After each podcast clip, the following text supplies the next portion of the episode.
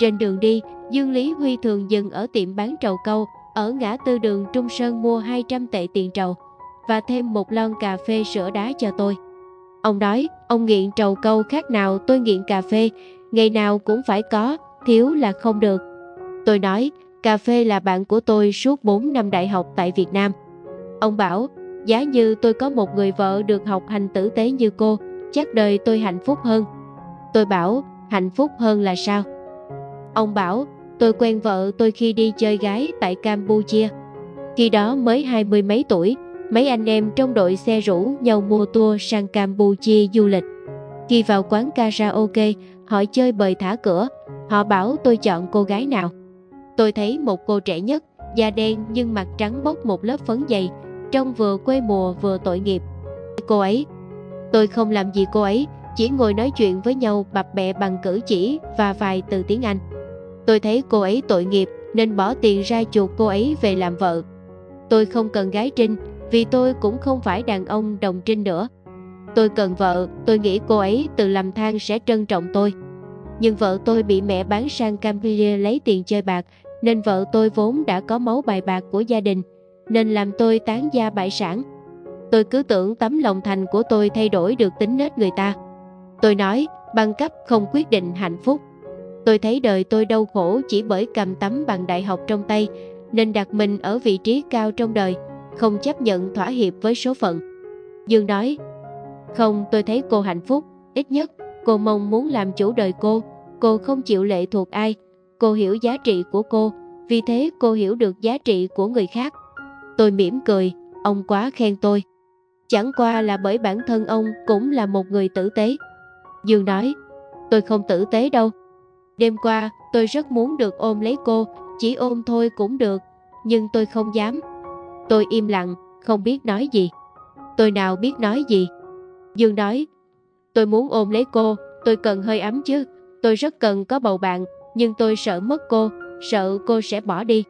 Sợ cô không còn coi tôi là bạn. Vì tôi biết cô rất tự trọng. Tôi đánh trống lãng, hỏi. Ông nghiện trầu câu từ bao giờ? Tôi ở Đài Loan 2 năm, tôi cứ tưởng trầu là một dấu xăm phân loại thứ bậc trong xã hội Đài Loan. Ăn trầu là được quyền tàn nhẫn, như chồng tôi. Nói đến đây, tôi tự dưng sực nhớ đến chồng tôi, người tôi tưởng đã tiêu tan trong thế giới của tôi. Dương trả lời, chạy xe chuyên nghiệp như tôi thường chỉ có trầu câu làm bạn, trầu câu làm tinh thần tỉnh táo. Thỉnh thoảng ghé mua trầu, tán phét với mấy em xinh tươi bán trầu cũng vui. Dừng xe ở chỗ đèn đỏ, nhổ cốt trầu xuống đường, thấy cuộc đời lái xe rong rủi cũng không tệ. Tôi kể trầu câu ở Việt Nam là tượng trưng cho tình nghĩa vợ chồng gắn bó vĩnh cửu, son sắc. Với người Việt Nam, trầu câu là thứ thiêng liêng, là một lễ vật của tâm hồn, nó thiêng liêng như nhẫn đính hôn. Vì thế, khi tới Đài Loan, nhìn thấy những cô gái hở hang bán trầu câu, những người Việt Nam chúng tôi thường cảm thấy sốc. Dương nói, vậy ư, nhưng hở hang cũng không phải là cái ác, cái xấu. Họ đẹp đó chứ, cô ghen à, xe đã tới đầm Nhật Nguyệt. Tôi kịp trả lời, tôi không ghen, nhưng tôi được giáo dục để quan niệm rằng hở hang là không đẹp. Quan niệm có thể thay đổi theo đời sống. Nếu cô không thay đổi, cô sẽ như một câu thành ngữ của Đài Loan, đang cố chui vào sân trâu. Càng chui sẽ càng thấy chật hẹp. Cho nên hãy nhìn cởi mở. Đấy là chuyến đi chơi cuối cùng của tôi với Dương. Chia tay Dương, tôi trở thành chính cái người mà tôi cho là hở hang, ngồi bên đường bán trầu câu, trong những ngôi nhà kính trong suốt, tóc nhuộm vàng, giày cao gót, áo lót khêu gợi. Hôm đó, tôi quên chưa nói với Dương rằng trầu câu là duyên nợ. Là duyên thì nên còn là nợ thì phải trả. Nhưng Dương chưa bao giờ mua trầu quán tôi. Một cô dâu bạn giới thiệu cho tôi một chỗ bán trầu câu trả lương rất cao, khoảng 25.000 đài tệ một tháng, lại bao ăn ở. Tôi xếp dọn đồ đạc vào túi sách, chào từ biệt hai bố con nhà Dương ra đi. Dương đưa tôi ra tận ga Đại Trung, mua vé tàu cho tôi và mua thêm một lon cà phê sữa đá. Ông nói, bao giờ quay lại đây, hãy đến thăm ông. Hoặc gọi điện thì ông sẽ ra tận cửa ga đón tôi. Tôi bảo không cần phải thế đâu. Thời gian qua, ông đã giúp tôi bao nhiêu việc. Dương nói, cô nên giữ gìn sức khỏe, không phải chỉ để cho cô, mà còn phải cho đứa con cô đang ở Việt Nam. Nhớ để dành tiền, gửi vào ngân hàng chứ đừng mang khư khư theo người như thế. Dương luôn càng nhằn là tại sao người Việt Nam các cô mang nhiều tiền mặt trong người đến thế. Dương chu đáo quá làm tôi cứ thẫn thờ. Trên chuyến tàu rời Đài Trung, giữa buổi trưa nắng đẹp, cây bên đường rì rào, những phong cảnh nối tiếp nhau như đang chạy ngược. Tôi cầm lon cà phê ướp lạnh cho tới khi nó ấm lên trong đôi bàn tay. Ông chủ mới hơn tôi một giáp, cũng mới chỉ 35-36 tuổi. Trời chớm đông, những cơn gió lạnh vùng sang đầu làm những quán hàng dọc đường có một vẻ âm u buồn rầu. Mặc kệ những ngọn đèn nê, ông trên các biển quảng cáo ra sức nhấp nháy. Cửa hàng của ông nằm ở góc phố, gần chợ đêm, tầng 1 vừa bán trầu câu thuốc lá, vừa đặt mấy chiếc máy đồ chơi gấp thú dồi bông, nhạc réo binh bông suốt ngày đêm. Ông chủ mới to béo bệ vệ, họ Trương, tên là Văn Huy. Ông đã ly dị vợ từ lâu, hiện ở một mình trong cửa hàng. Tầng 2 là phòng ngủ đặt một chiếc tivi lớn. Tầng 3 chất đủ thứ linh tinh vụn vặt, hàng hóa, đồ cũ. Cửa sổ ngách trong sang khu chợ đêm, mỗi tối người đi chơi đông kính. Sau này khung cửa là người bạn thân thiết nhất của tôi những lúc cô đơn. Công việc bán trầu câu khá đơn giản, quả câu nhỏ như nụ hoa hồng, được gọt sơ rồi bao quanh bằng lá trầu xanh. Trầu câu được gói vào túi ni lông nhỏ có khóa kéo miệng, đặt gọn trong một chiếc cốc uống nước bằng giấy bé xíu. Người ăn trầu sẽ nhổ nước miếng vào chiếc cốc giấy, vừa tiện vừa vệ sinh. Chiếc cốc giấy vừa vặn với khung đặt cốc nước trên đầu xe ô tô. Nhưng khách của ông chủ trương không chỉ mua trầu. Những cậu bé mê chơi điện tử, tóc xanh đỏ dẫn nhau vào chớp nhoáng. Chúng không biết ăn trầu mà chỉ cầm đồ, vay tiền, đánh nhau, giành giật mối làm ăn gì đó. Tôi không quan tâm. Việc của tôi chỉ là ngồi trong quầy, bán hàng xong, tôi đi chợ nấu cơm cho cả hai, nhưng thường thì chúng tôi đều ăn cơm ngoài hàng. Tôi gọi cơm hộp về ăn, vừa ăn vừa trong hàng. Ngồi làm xong hàng, không có việc gì, tôi xăm soi đôi bàn tay. Đôi bàn tay tôi đã có màu hồng hào như đôi má tôi, sau bao nhiêu sóng gió hải hùng. Tôi xinh đẹp dần lên, tôi dành thời gian rảnh để sơn những chiếc móng tay tôi theo màu tôi yêu. Chợ đêm bán rất nhiều móng tay giả, những màu nước, những lọ bóng móng, dưỡng móng tay, những mẫu móng kiều diễm. Tôi phát hiện ra tôi làm móng rất khéo, những chiếc móng tay đẹp nổi bật làm tôi tự tin và tự hào về chính bản thân mình. Có ai nói móng tay là thứ cá nhân nhất trong những thứ cá nhân. Ai xăm soi móng tay là kẻ đang trong tâm trạng ích kỷ nhất.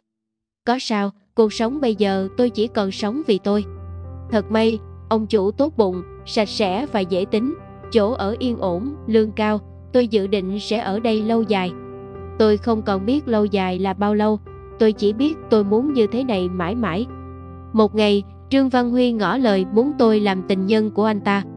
Hôm đó là ngày cuối năm, lại là một cuối năm, tôi luôn ngơ ngẩn nghĩ tới quê nhà, những buổi chiều cuối năm ở Sài Gòn, hoa mai rực lên trên dọc đường Lê Lợi, tôi thích đi qua Lê Lợi, qua công trường Mê Linh, bến Bạch Đằng, sang quận 4, vòng về quận 1. Tôi thích đi chợ Tết cùng mẹ tôi, mua rượu cho ba tôi, mua nhang thắp lên bàn thờ cho anh trai tôi.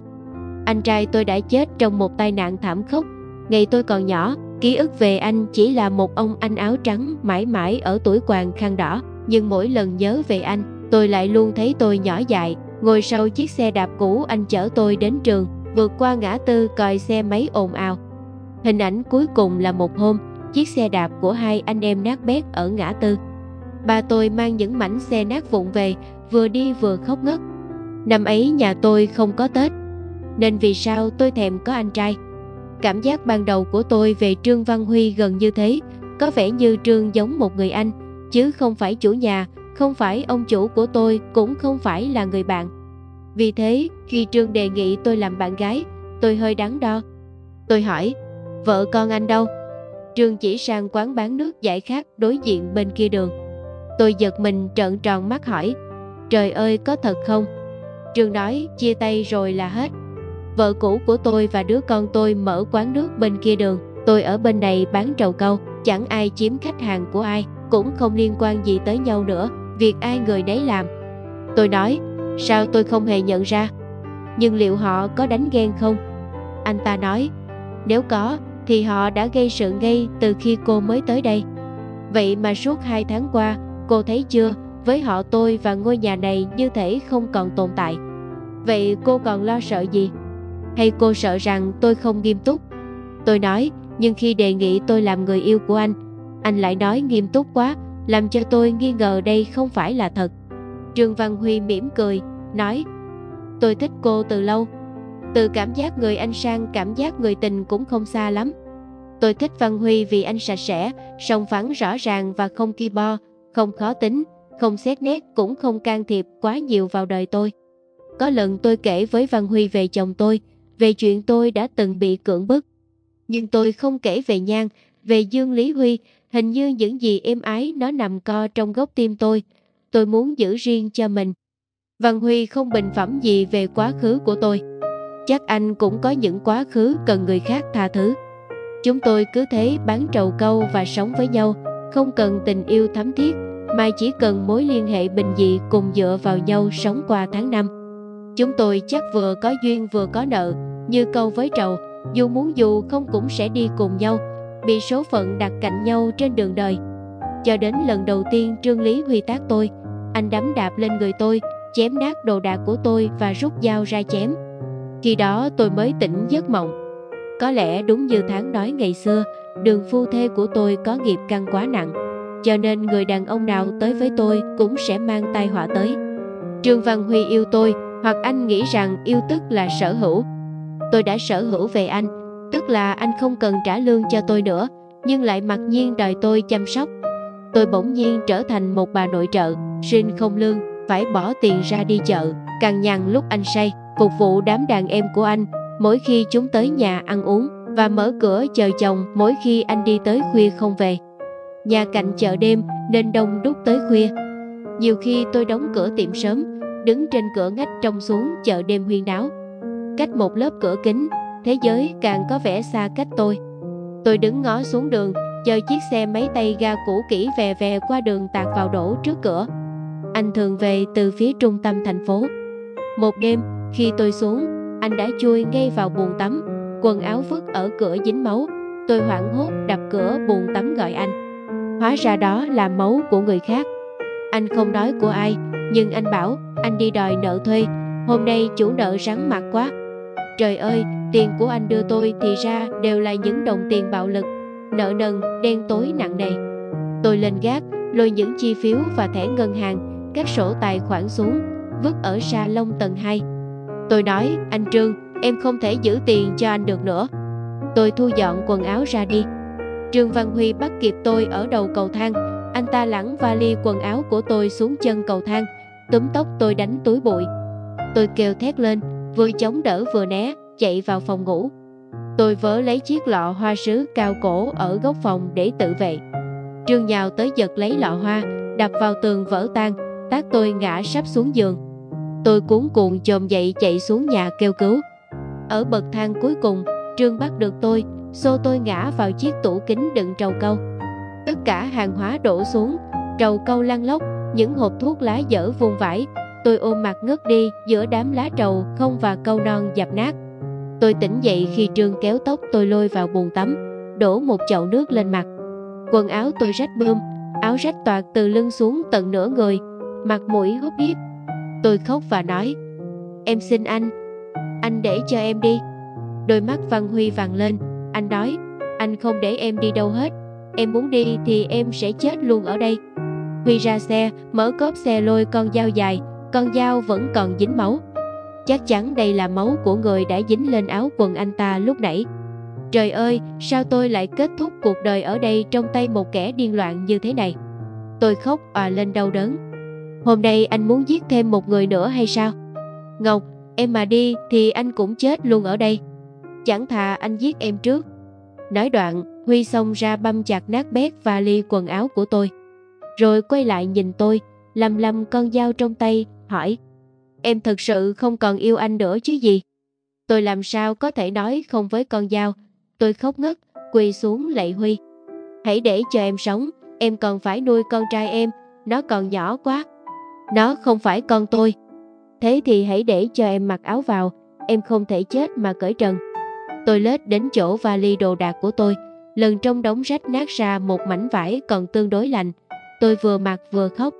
Con ơi, mẹ đã đặt tên con là Bình Minh, để con không vương vấn gì với đời mẹ. Chao ôi con có biết mẹ đau đớn không vì mẹ sẽ không được nhìn thấy con lớn, sẽ không được ở bên con nữa. Tôi không thiết kêu than nữa, tôi gục xuống chân anh, nhắm nghiền mắt lại khi anh vung dao lên. Máu văng đầy mặt tôi.